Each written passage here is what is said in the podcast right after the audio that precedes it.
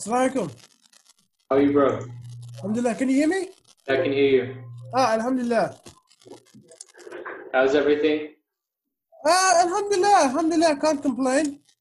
Oh, that's good to hear. I just this week uh, finished, um, not this week, so last week, I finished all of my uh, university classes. So I just need to.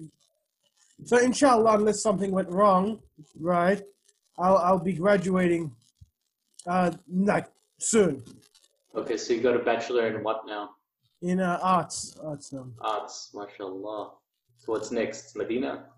Inshallah, inshallah. I'm also trying to finish my um, uh, Islamic uh, IOU diploma. I started it, but like because I had university and other things, it was kind of difficult to work on it like full time. But now that I've just sort of finished university and I'm still working, I have more time that I can that I would have been spending at university to work on on that. And also, you know, some of these are what are they called? Uh, uh, uh, MOOC courses where you can take like courses um, from all kinds of universities online. You know, even even like like say uh, Harvard has some MOOC courses you can take, right? There's a, a nice app which is called the, the Great Courses. Have you heard of that one? It sounds. Yeah, I I think I've, I haven't I haven't looked into, it, but I have definitely heard about it. I've heard the name. It's very good. It's quite good actually. There's uh, a bunch of, as you mentioned, a bunch of universities that are offering free and useful courses. Yeah, I, I mean, I'm taking a course. Um, like now, I started taking a course from Harvard in uh, world literature, uh, which looks really interesting because it's like it's literature from different parts of the world. So you have um, they start with discussing uh, Goethe, the German poet, who was very cosmopolitan, and then they go into Gilgamesh, and then the Tale of the Genji from Japan, which is like goes back a thousand years. Then the Thousand and One Nights, and then they go like through like like um that, that's what I'm up to. I haven't got to the next stage, but they go like to different literature. I think they go to some African like literature and like I think Borges, who was an Argentinian uh, writer.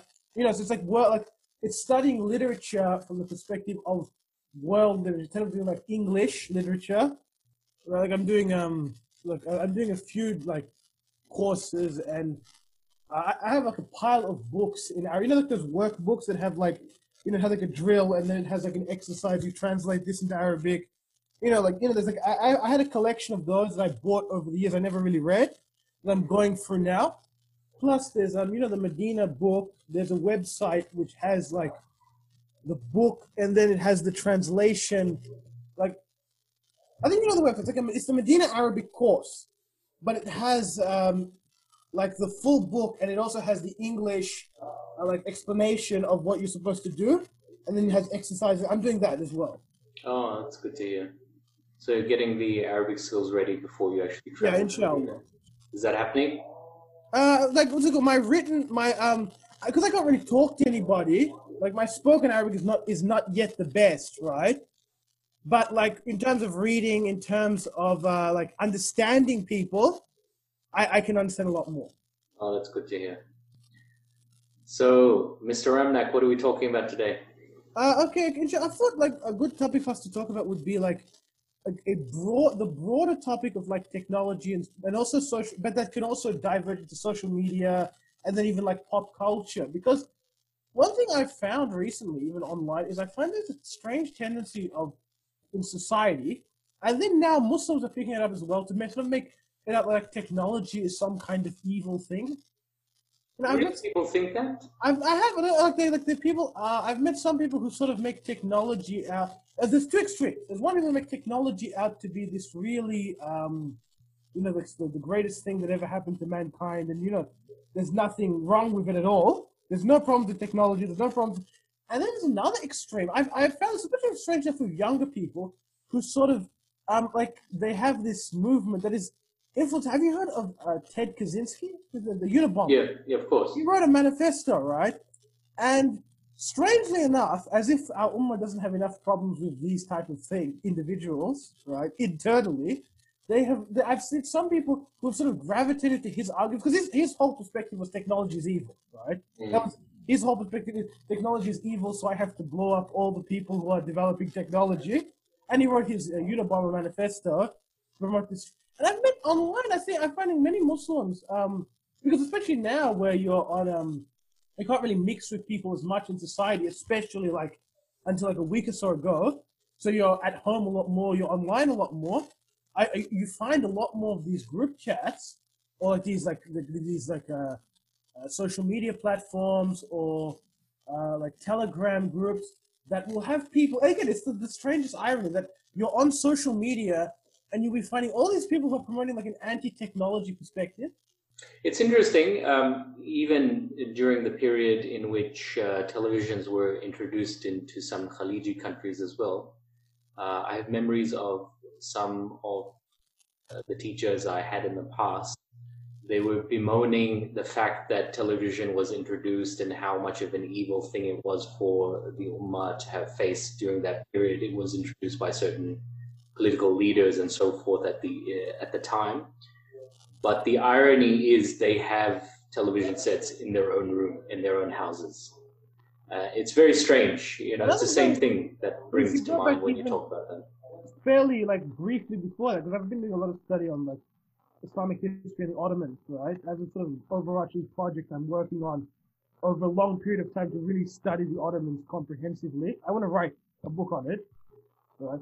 And you'll find that, for example, printing, you know, printing books, right, was something that the Ummah was sort of against until you had people like uh, Rashid Rida and Muhammad Abduh who started to print books, right?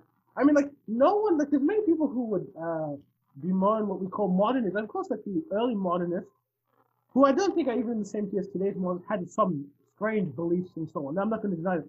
But they also, there is like a good side to modernism as well. Like there were things that they addressed. Like they, they, like I think actually, I think this would actually be a good tangent in a slightly, is very often Muslims, we tend to, and it's not, we're not, it's not unique to us, we tend to often ignore that certain phenomena emerge in reaction to a existing issue. You know, like the uh, reaction can be the wrong reaction. The way that people uh, react is actually often an overreaction, and they go to an opposite extreme, and they take another perspective. In fact, that's what I would say that technology thing is. But by contrast to this overreaction and making uh, everything, but I think look, as I was giving the example of modernism, right? Things like printing, printing books, right? So, like, you know, a lot of like, um, one of the reasons that Ibn Taymiyyah has become very popular in this century, last century, and going on to now, is because so many of his books were basically inaccessible for like, uh, for such a huge chunk of history. Like he wrote, even then we, lost most of his literature just over time, some malicious intent and so on. But it's because so many of his books were not accessible until um, Rashid Rida and then um, Muhammad Hamid al-Fiqi, who founded the um, uh, Ansar Sunnah in Egypt, right? He was a student of Rasulullah, began to print Ibn Taymiyyah's books, right? Because before this time, um, the whenever Muslims would print some, wanted a book printed, they would send like it would be very very few books, and they would send it to like they would get a merchant who was like often often like a Sephardic Jew who was connected to Europe to say Livorno or Amsterdam, and like, so for example, uh, um, Ad- was printed in like the 18th century. So it was one of the earliest uh, Islamic books to be printed was Ajrumiyya, you know, the, the grammar. Uh, it was printed in um, Amsterdam by um, these um, by this connection with um, Sephardic merchants. Like the, the person who commissioned it was an Azhari scholar who found that it was annoying to have to get to write out like however many copies that he had of students to get them to memorize it, right? So he, so he, he commissioned a merchant to, and I think this is one of the, the strange attitudes that Ummah's had with um, technology is that um, is that at the same time, so you had back then an Azhari scholar who was commissioning a printing, the majority of the so-called ulama in the Ottoman Empire stringently opposed the introduction of printing. You know, like they stringent printing is a like well, let's not be overly critical of them in the sense that uh, even when the humble carpet was uh, something widespread within the Muslim world, uh, and they used to put it in the houses and the mosques and everything like that, some of the scholars were against the idea of having carpets because it meant that it obliterated a sunnah of the Prophet, peace be upon him, in the sense that you can go inside the mosque with shoes, as was part of the practice of the Prophet, peace be upon him. So there is a type of, I guess, humility that comes with it uh, as well. I agree. I'm not saying. I'm not saying their perspective is entirely wrong. Right? Because actually, if you look at a lot of their arguments, they definitely have a point. Like even if you look at the people who critique television, all right. And so, if you look at a lot of their arguments, like people who criticize social media today, they definitely have a lot of strong arguments, right? But they still use it themselves. It's like, this is, I think there's another thing, like when progress happens, it kind of, uh, progress is not just linear, everything gets better. It's kind of like you might solve one issue or you might introduce something a great improvement, but with introducing a solution, you create new problems. The thing about it, like, you get rid of like hunger in a society, and then you have a problem of obesity because now food is easily available.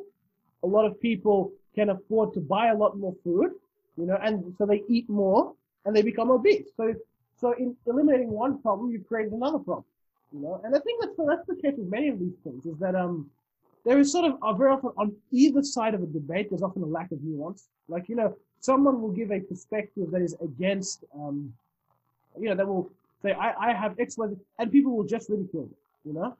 And I mean, it'll come from either side. Like you'll get someone who criticizes social media and then they will just be ridiculed and seen as, oh, look at this uh, backwards uh, mullah, he's so dumb, blah, blah, blah, blah, blah. And then on the other side, you could get someone who is pushing like, hey, you know, why don't we as Muslims use social media technology to do X, Y, Z thing that will help the Muslims in a beneficial way? And people on the other side will mock them and ridicule them. You know, like it's not that those people aren't deserving of critique, but often the critique is not nuanced. You know, like it's like it's just like um, instead of actually taking seriously what someone is saying and saying, okay, you have a point here, but this other thing you're saying, I, I don't think you're correct. You know, it's sort of like just everything this person has done is done. And I think that's why, like, even talking about, say, modernism, right, is that there's like opinion that people today use the word modernist as an insult, which I think, by the way, is a, a foolish idea because if you use the word modernist as an insult, you're kind of implying, or say, I'm against modernism and I am traditional, right? But what does traditional mean? Traditional can mean uh, so many different things. You know, like traditional could mean I support the traditional values of my community, which are not necessarily in accordance with Islam. Like there's many communities that are Muslim communities, but they have practices that are in accordance with Islam. It could mean, so it could mean following your ancestors blindly, it could also, to the opposite extent, just pretending that you are, um, oh, I'm really traditional, but actually you're just a hyper modern individual who wants an excuse to be snobbish towards other people. Like I've seen that. There's people say, I'm very traditional. But if you look at them, there's nothing traditional about them. There's, they have no interest in anything, like they have no interest in, in classical knowledge and learning Arabic and anything connected to the deen. But they'll pretend, I'm a traditional, I'm not a modernist, right? And then there's the opposite extreme. You say people will say people will say, well, modernism. Well, if you're against modernism, that means you must be backward. You know, so that's what I'm saying. There's kind of a lack of nuance in a lot of this discussion. And again, that's not unique to Muslims. Like you go to any other group of people, uh, you will find this same issue. Like it's not as if that we, because this is another problem we some have, is you get some Muslims who believe that we are somehow the worst. Like that every problem that exists in our community somehow is unique to us and only the Muslims have problems, and like other groups of people, I've met people like this, right? Even people who say they're practicing Muslim. In fact, they are practicing Muslim, but they sort of have this mentality that, oh, we have problems in our community, and no serious person can deny that. But then they'll act like we Muslims are the worst people in the world. We have nothing good in our community. We only have, oh, at least we have all the problems. And then, like, you know, the other communities, they have no issues at all. I mean, if you just watch the news, you'll, you'll see how untrue that is. Just look at the scandals of the Catholics, or even let's say, um, like let's say uh, gangs that can exist in various communities, or racism. You know, like there's there's a whole bunch of issues that when you're outside a community, you don't necessarily know the issues that they have, right? And then there's the other extreme of some Muslims who will say that we don't have any problems. You know, like we are sort of perfect. And like they'll say, well, the Quran and Sunnah is perfect, it's sent by Allah. So we, as followers of the Quran and Sunnah, we must be perfect. Which is not true. You know, like the, you are not the Quran. Like you, you can strive to attempt to follow the Quran, but you're not the Quran. You know, you're not the Sunnah. You're not the authentic Sunnah. Yeah, I, I see where you're going with this. Uh, I think one of the things that's coming out of what you're saying is that there needs to be a sense of balance with regards to not just technology, but who we are as Muslims, I suppose. Yes, I thought uh, that's that's very much what I'm sort of saying is that we need to have more of this sense of a of a nuanced um like I think there is a degree to which black and white thinking and there's a hadith I'm trying I'm trying to recall it, there's a hadith about how um Rasulullah is talking about how they will be good in the future but it will be mixed with bad. Um trying to think of uh, and they have bad and or even say the way that Khamr is described. There is some good in it but the, the evil is greater, right?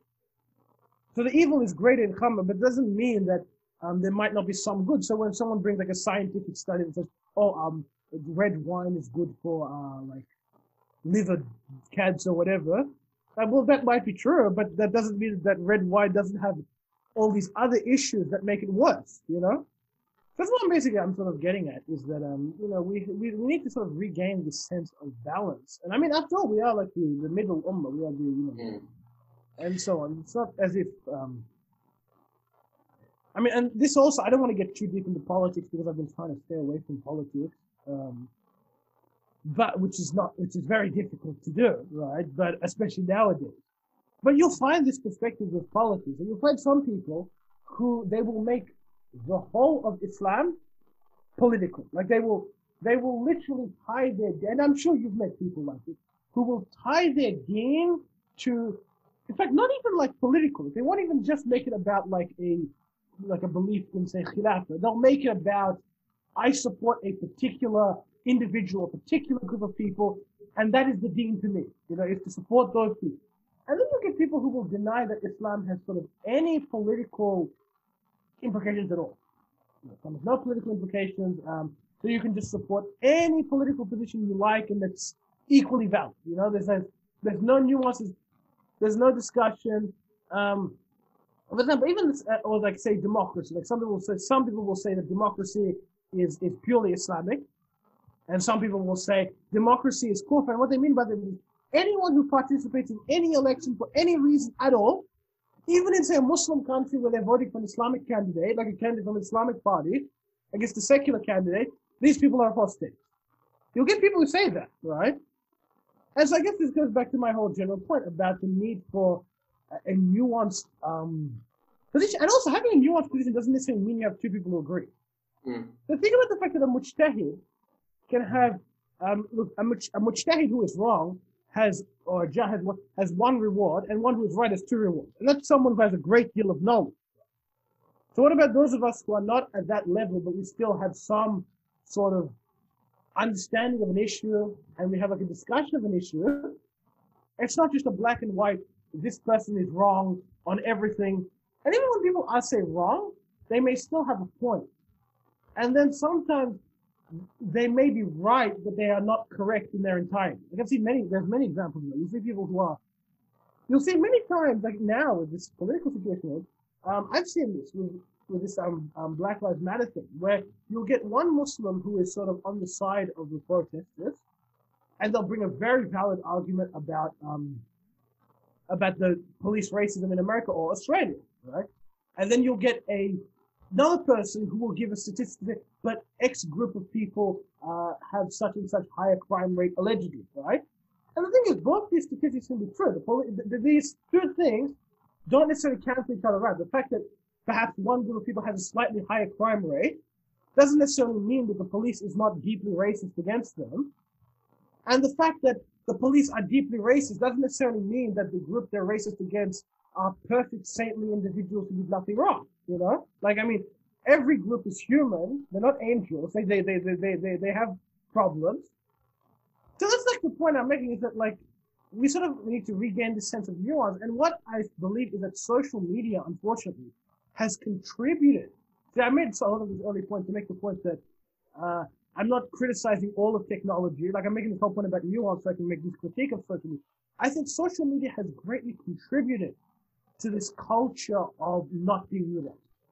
I think that like when an issue appears on social media, you have to immediately take one side. And taking one side means you take every single point of that side. And if you uh, disagree with uh, even one part of that issue, you are not allowed to be on that side anymore and you are seen as, and if you try to be a nuanced person, both sides will treat you as an enemy. That's something that often happens. Well, it's it's interesting in the sense that even in the absence of a theology, movements such as this are creating their own dogma. Yes, that's a very good way to put it. That's it basically becomes that it's it's like you know something is within the human psyche which causes it to react in in such a manner when it comes to causes and it's like I was mentioning with that um, BLM thing before. Like, obviously, the, the murder of George Floyd is horrendous crime. No one can deny it, right? And the people who are protesting have a right to be uh, upset and protesting, and I, I, I support their general cause. But for example, someone will bring up, well, is protesting the best idea when we have a pandemic? You know?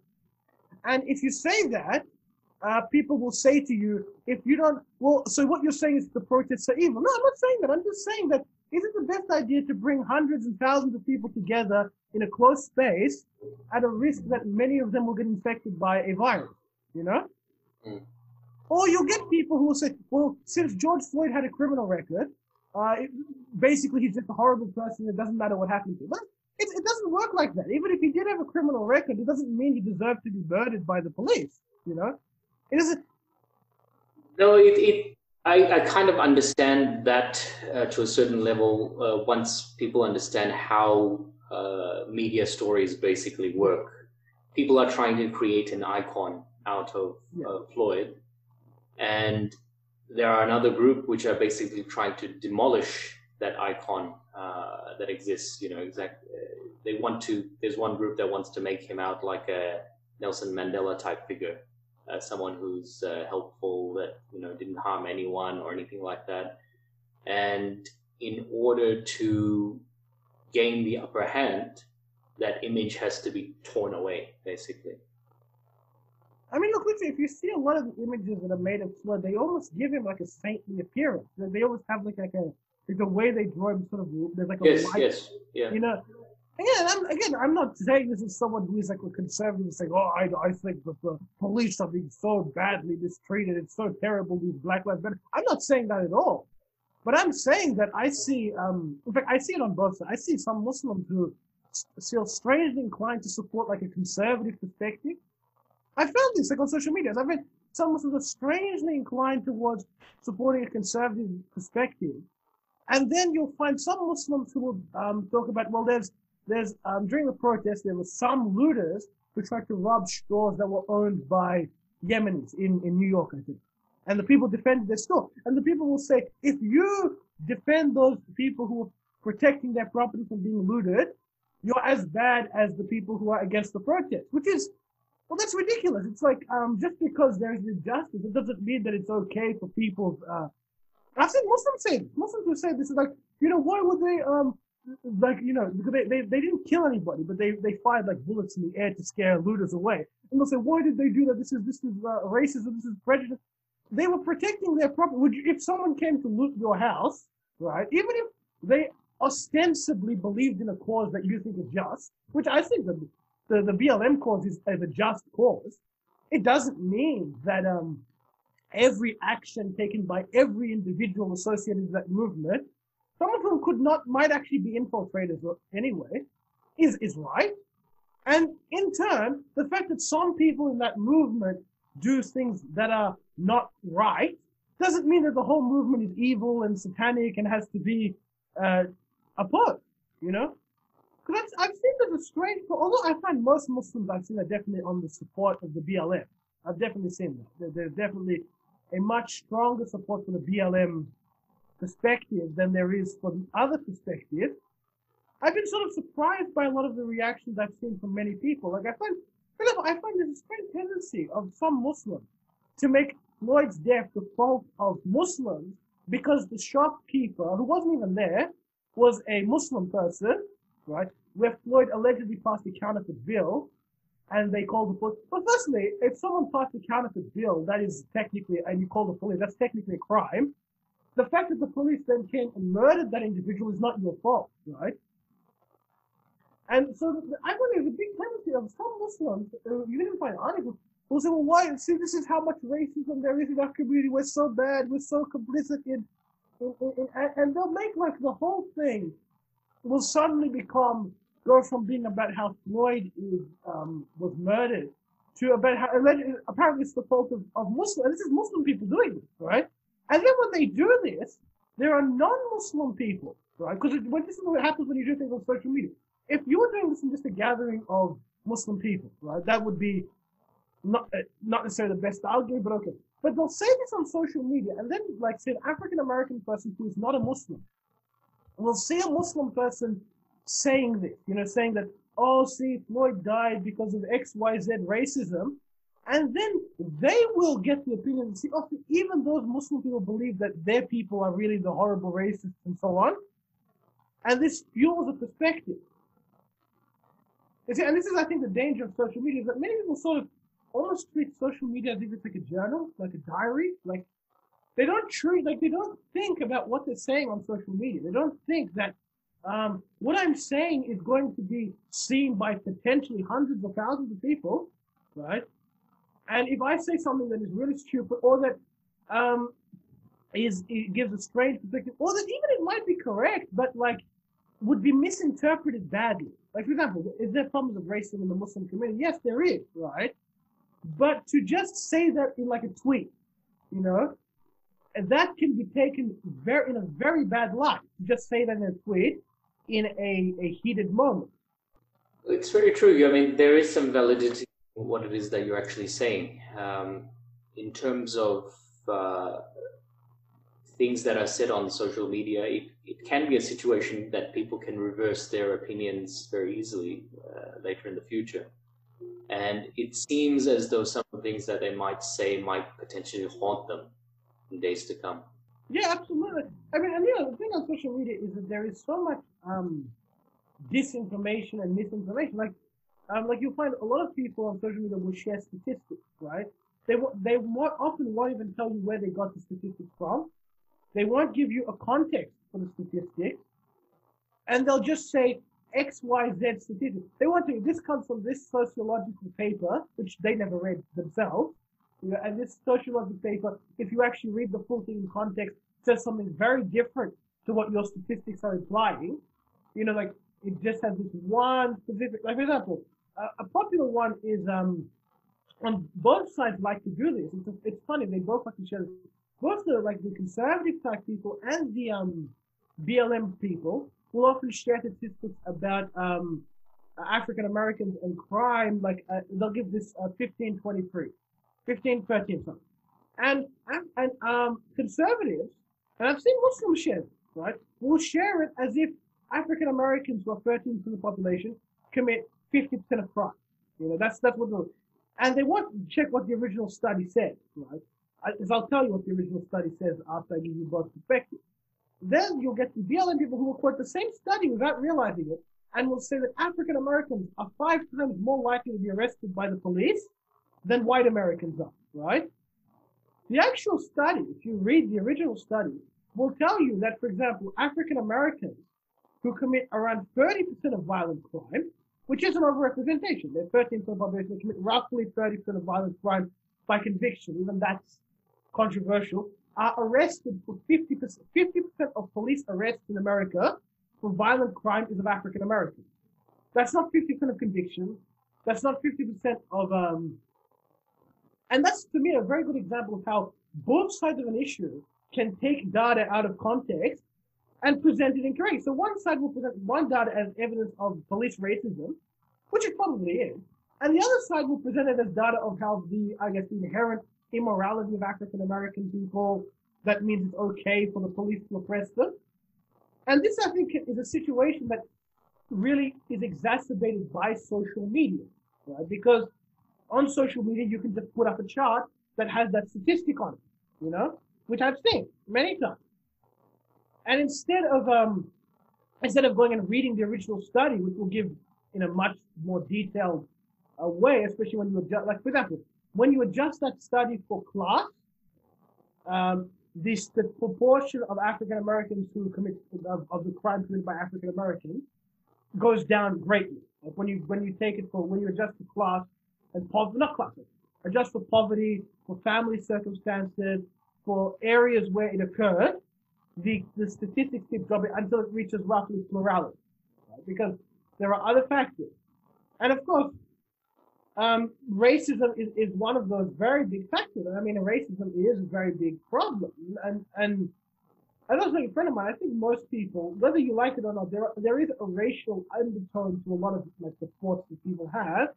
Like what I mean by that is, you might be in general a very nice, very kind, would never mistreat anyone the bit there is.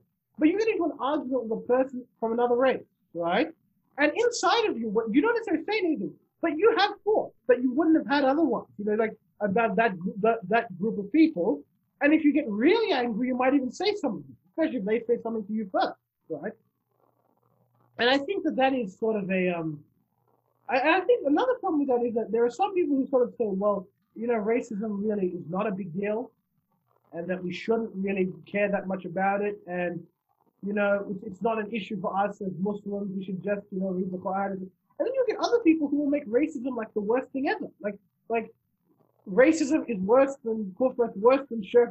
Like, if there is even the slightest evidence of racism existing anywhere, then that is the ultimate evil that must be destroyed. And of course, hilariously enough, some of these people go so far that they end up becoming racist themselves without realizing it. Like, they'll go so far in attacking racism and trying to find racism that they'll end up, say, attacking um, ethnic minorities and immigrants for having racist opinions. You know, like example, I'll give you. Um, I was watching a documentary on LA riots because I sort of wanted to understand the Floyd riots, like what happened before. When the LA riots happened, 50% of all businesses that were destroyed in LA were Korean owned. Right? Think about it. The Koreans are like less than one percent of the population of Los Angeles.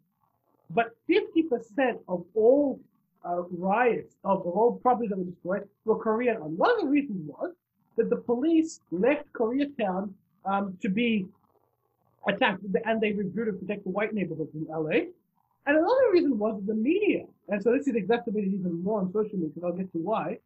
The media will made it out that Koreans were somehow super racist to black people, and and really what just happened is that a lot of Korean shopkeepers, like in America, even in Australia, a lot of small businesses are owned by immigrants, right?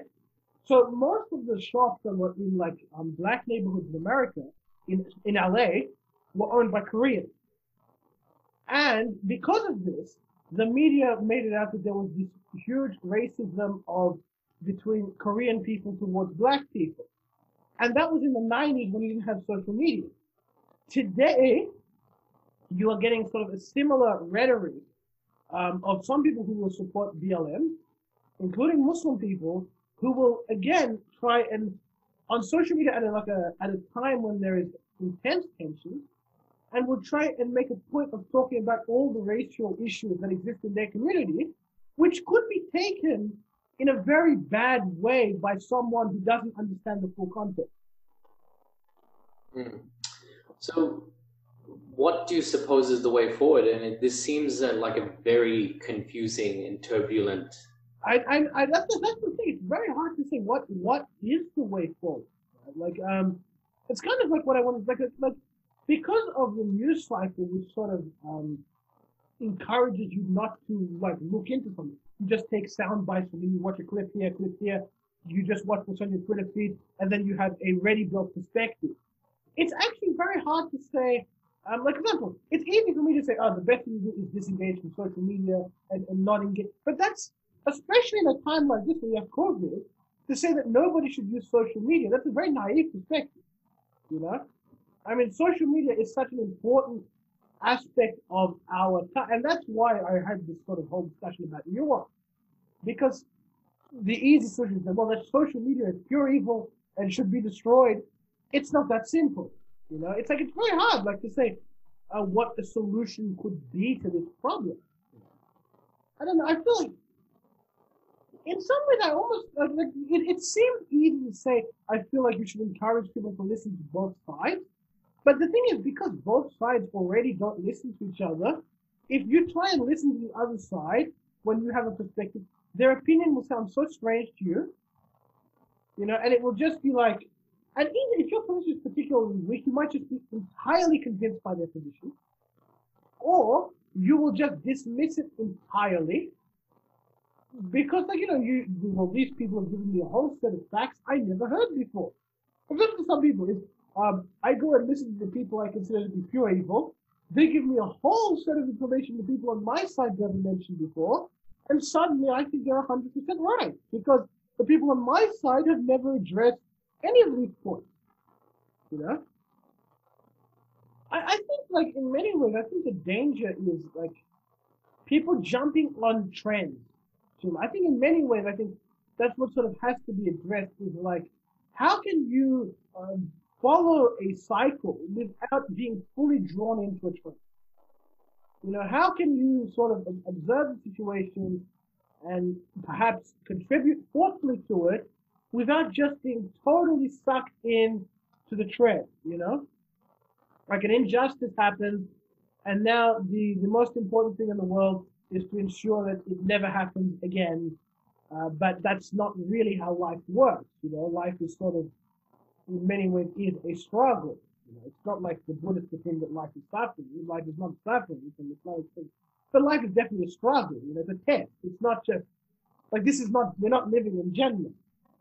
You know, this is not. This is not paradise. This is. In fact, that reality to a very large degree is why a lot of would actually explain a lot of the doubt. Why did Allah a lot of this? Why does this happen?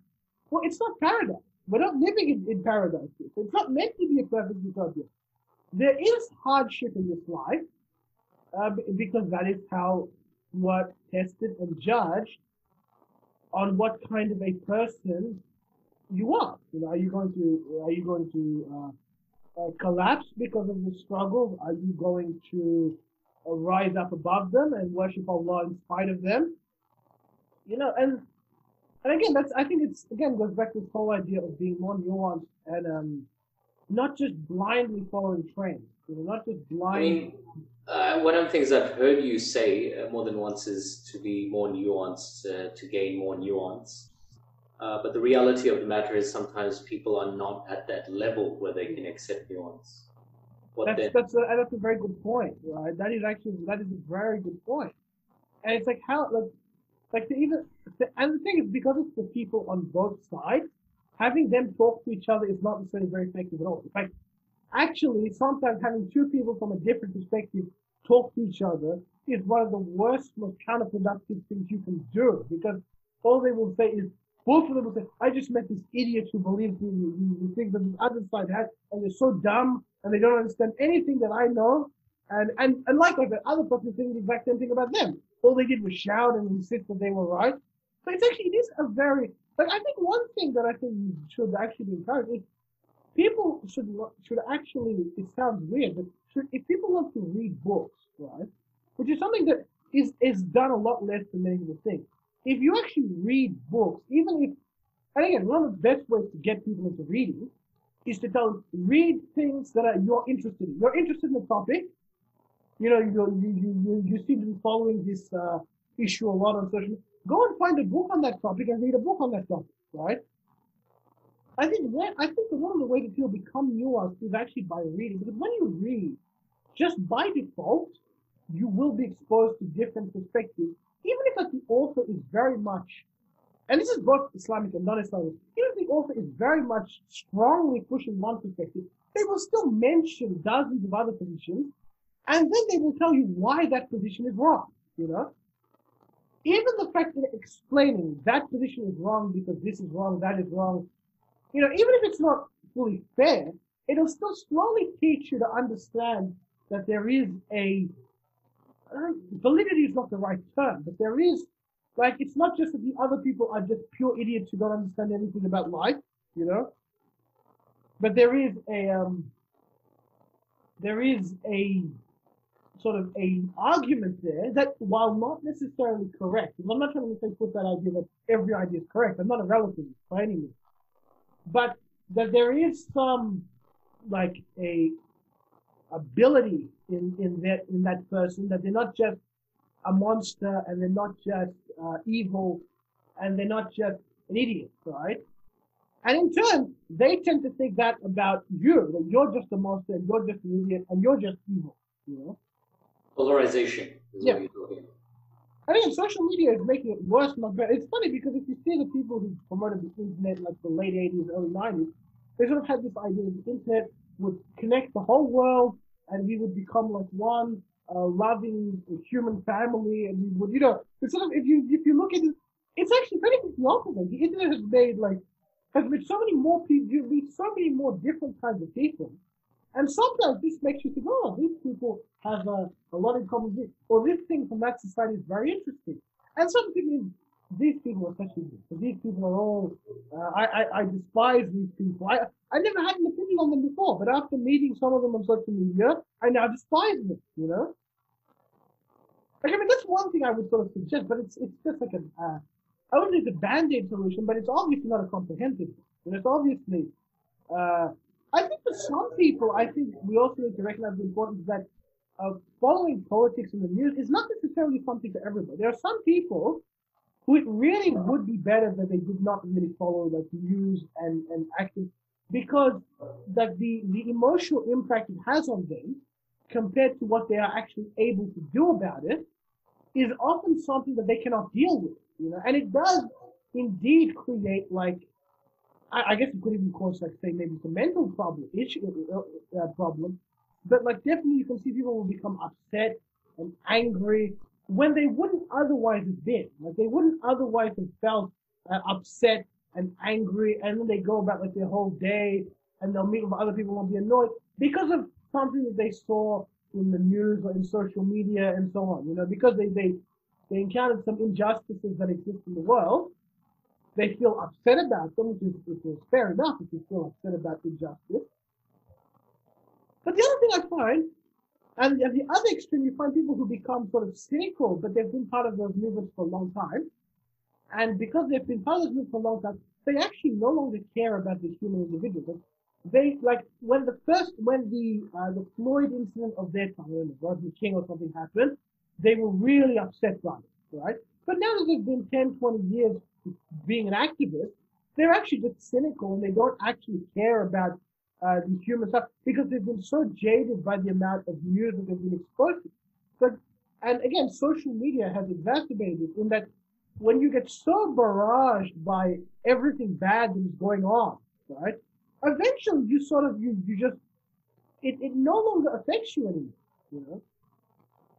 And that's why I'm thinking that for some people, it really would be better that they didn't follow um, and like this So I think like the idea that you don't have to be involved in every issue, I think would be a, a nice one. But like how you convey that message is difficult, you know. So it it sounds as though that this is a difficult situation where we might not really come to any real resolve, and this is basically the reality of the world that we will live in.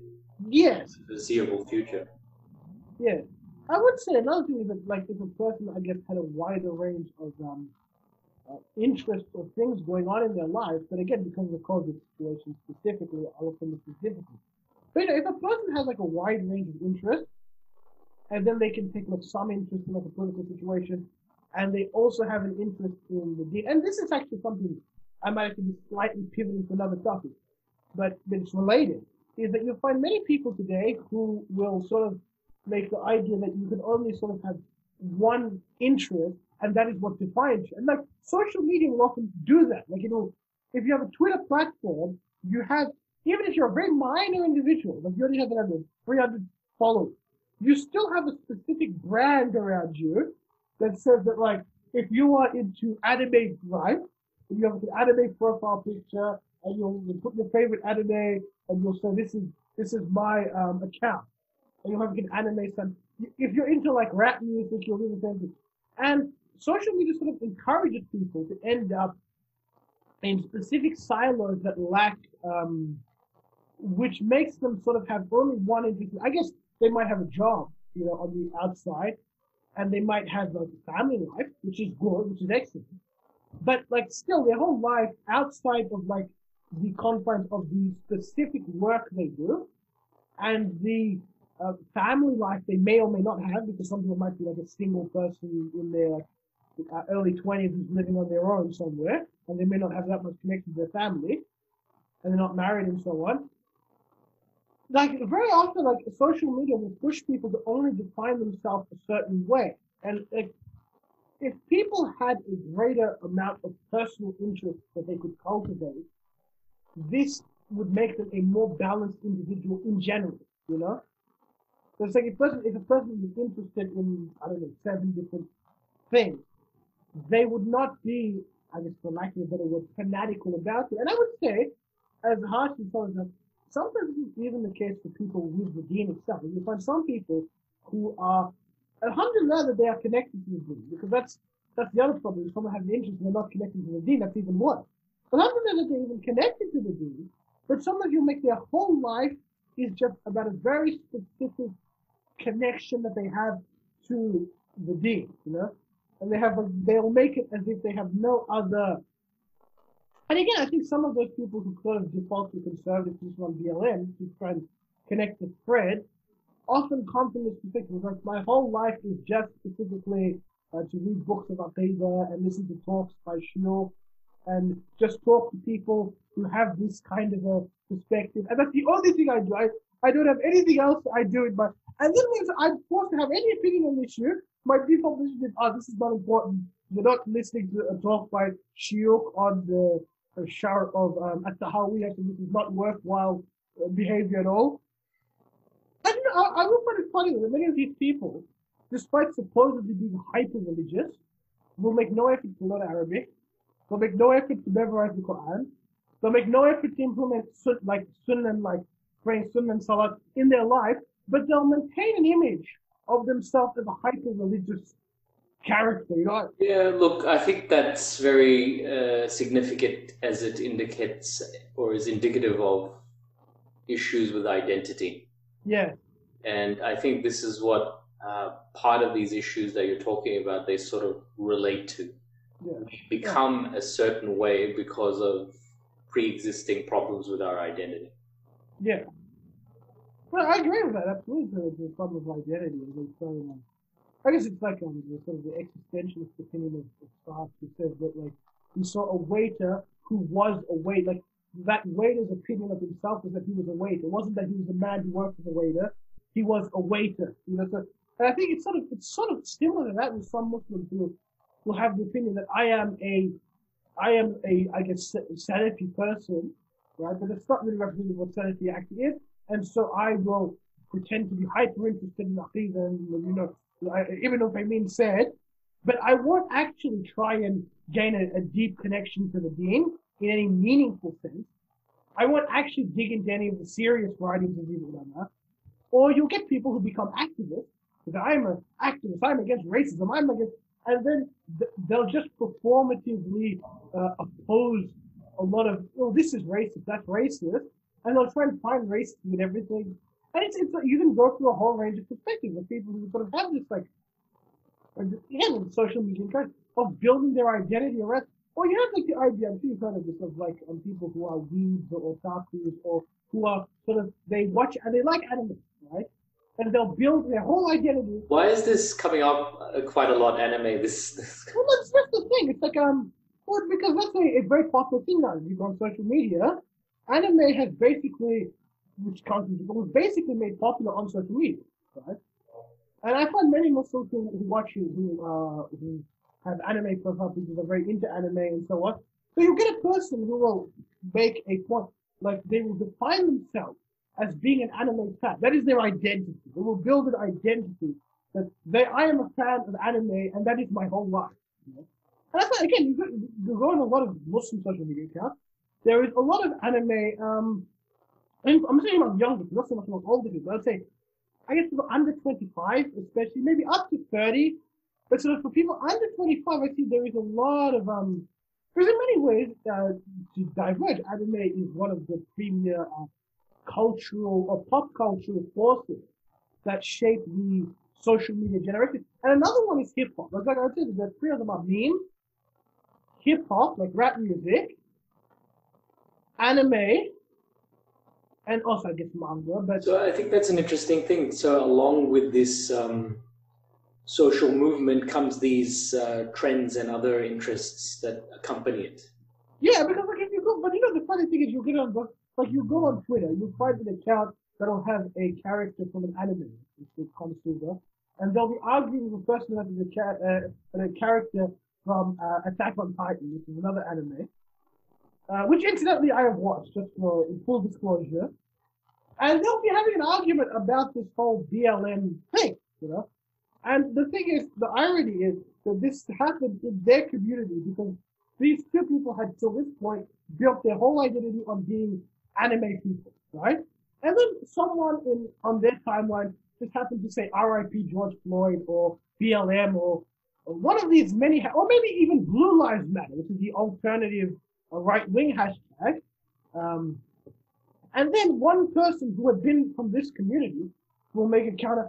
Uh, and I tell this again on the uh, Muslim social media as well, but I'm also talking from a slightly broader perspective because, as I kind of mentioned, to conceptualize one of the issues with Muslims when they try to think of social media or living in the you can't just look at the Muslims entirely in a vacuum of our own. We are tied to broader social phenomena. We are tied to broader, like Muslim Twitter exists within the broader Twitter, you know, and, and, and Muslim Facebook exists within the broader Facebook and so on.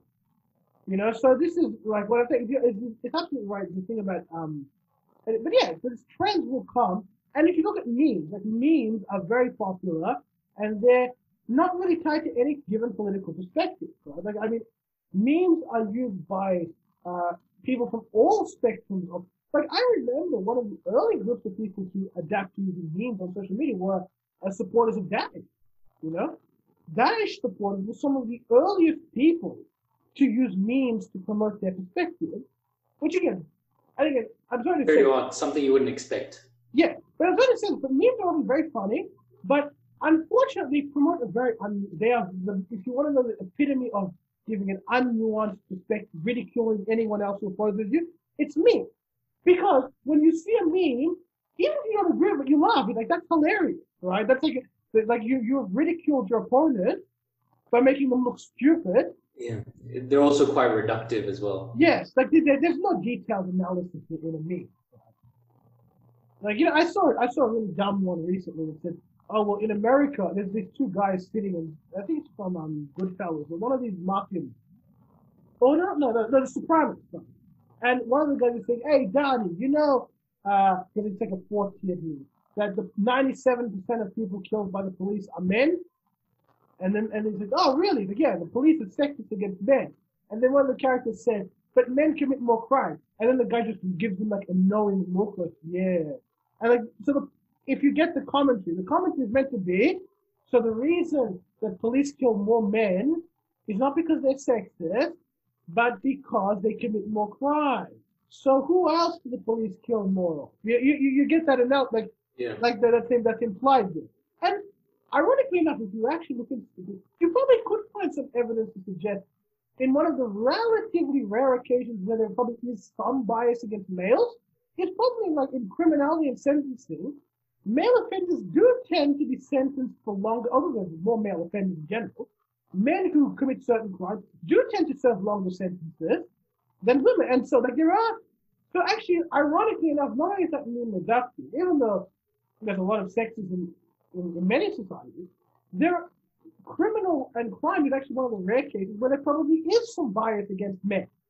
And actually, like in America, there's people have shown that like black men suffer the brunt of police racism. Black women do suffer some racism in America, but it's not nearly to the extent that black men are sort of criminalized because of the image they have in America of like a funk. You know, this guy who's sort of in hip hop clothes and he's kind of sagging his pants and he's a gun. Like sounds like a rapper and he's gonna he's like a, a real gangster and he's gonna go and um, I don't know rob a liquor store or something. And this is the image that sort of exists in the minds of people of, of black men doesn't really translate over to black women. And this is why I'll give you an example of the nuanced opinion that if you say this on social media would be absolutely outrageous to both sides of the subject. If I say, for example, the popularity of rap music, could we say that, it, that actually for a lot of people like rap music because they have some racial bias? Like the idea of, of music, which has uh, African American people talking about how they're gangsters, they're thugs, they're killers, you know.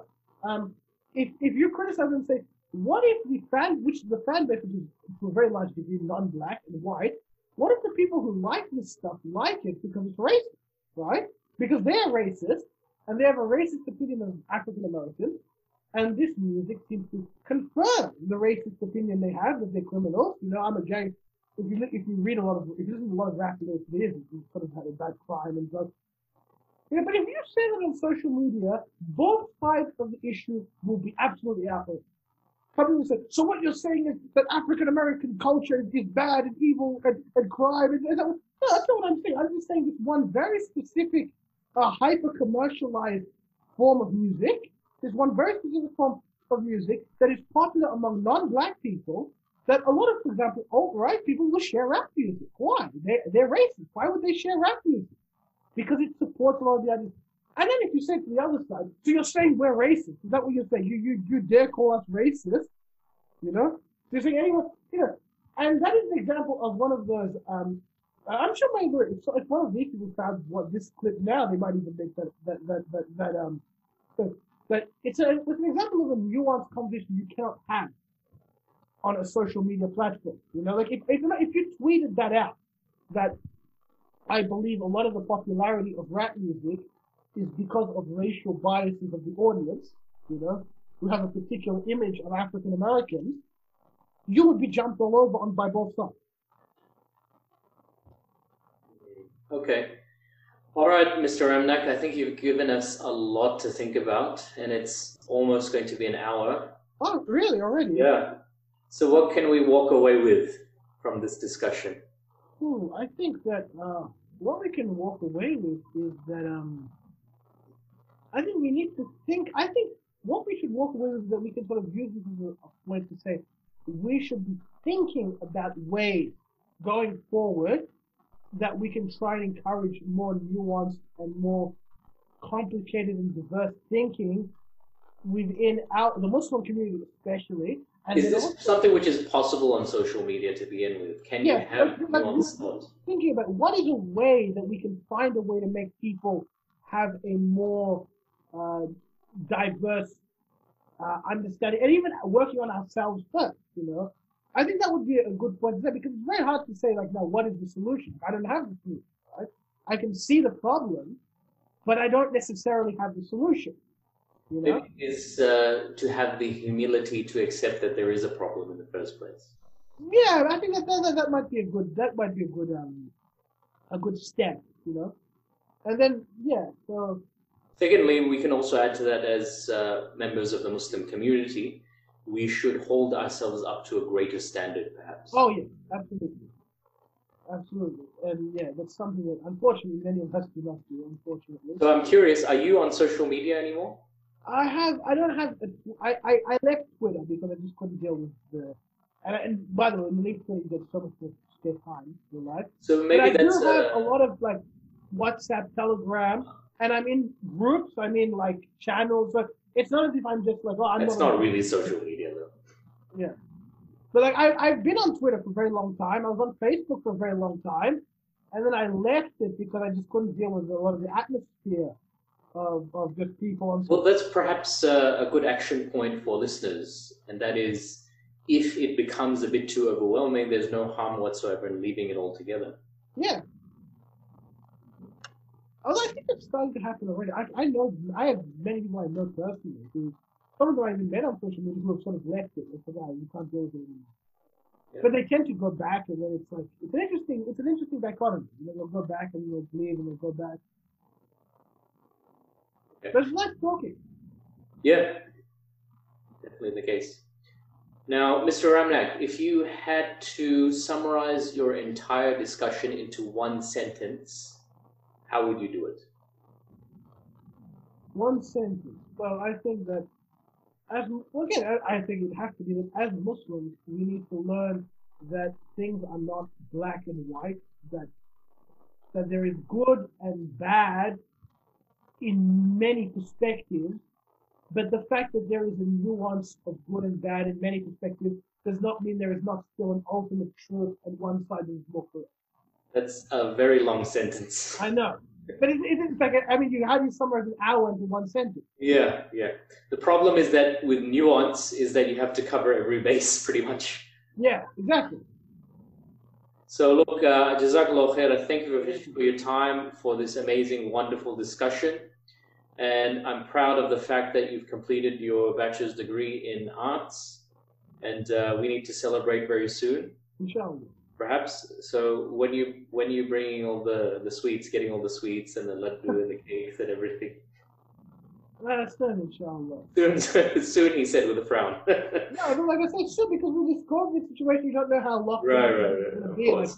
because they say that it's going to go away, but like we're seeing a new spike and a possibility of a second wave, so we don't know. Like things are opening up now, but we don't know. Maybe next week things will have to close down again. You know, Inshallah, we'll catch up soon. inshallah. And uh, we'll, we'll get get to you before we'll celebrate before you become a uh, doctor who's not very concerned about podcast recordings anymore. We'll, we'll get you, you know, while you're still less popular. No, it, I'm very happy for you, and uh, you know we look forward to where you go in the future as well, inshallah. Inshallah. Always.